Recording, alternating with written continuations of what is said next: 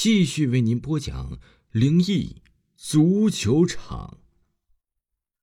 阿明没有办法了，他一口气跑到了足球场，三下五除二的将那群小男孩的足球抢了下来。那群小男孩见状连忙一拥而上，试图从阿明的手中抢回足球，可是阿明大脚一踢，将足球踢得远远的，然后返回了自己的房间里。我看你们怎么踢！阿明躺在床上得意洋洋地说道。他正要合上眼睛睡觉，冷不防的一只异常冰凉的小手突然摸上了他的脸庞。是谁啊？阿明吓得急忙睁开了眼睛，他发现那群小男孩竟然站在了自己的床边，他们一个个脸色苍白，眼睛不断地滴着鲜血。把足球还给我！刚才摸到脸庞的那个小男孩一脸怒容地说道。他张大了嘴巴，露出了一排异常锋利的牙齿，不然的话，我就活活地将你咬死！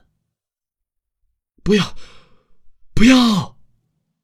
阿明慌慌张张地说。他从床上爬起来，跌跌撞撞地走出去，试图将那个足球找回来，但是他找了很久都没有找到。小伙子，黑更半夜的，你在找什么？正当阿明感到害怕之际那个老头子竟然出现在他的面前。我在找一个足球。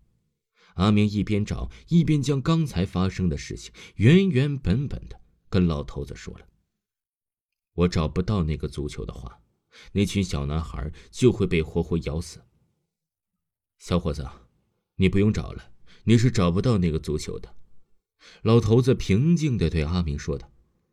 小伙子，我问你，你是不是得罪了足球场的那位中年男子？中年男子就是那个一身烟气瘦得皮包骨的中年男子。老大爷，你认识他？阿明惊讶地说道。我前段时间和他在足球场有过冲突，当时我用足球一脚将他踢在了地上。这下你完了，老头子说道。这个家伙原来是这里的黑社会老大瘾君子，因为吸毒过量最终死在了足球场上。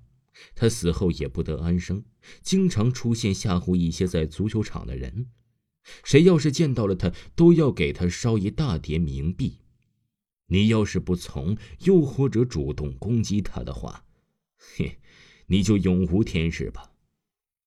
永无天日？没有那么夸张吧？阿明说道。没错，近段时间以来我总是像被他缠着似的，总感觉我的身边是跟着个人似的，可是我总是能够成功的化险为夷那现在呢？你为什么会被一群小鬼追着威胁呢？老头子反问他。我不怕，老实告诉你吧，这群小鬼是那个家伙叫来的，目的就是为了整死你。这就是你为什么到现在都找不到那个足球的根本原因。不会吧？阿明大吃一惊道。那我该怎么办呢？怎么办？当然是烧纸给他赔罪了。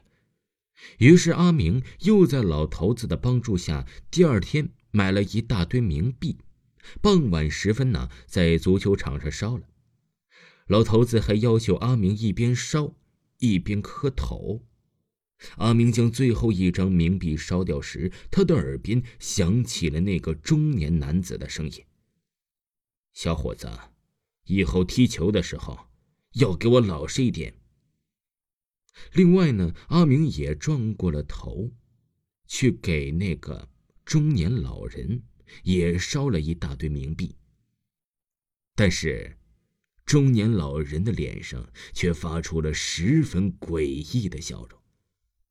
听众朋友，灵异足球场就为您播讲完毕，请您继续收听。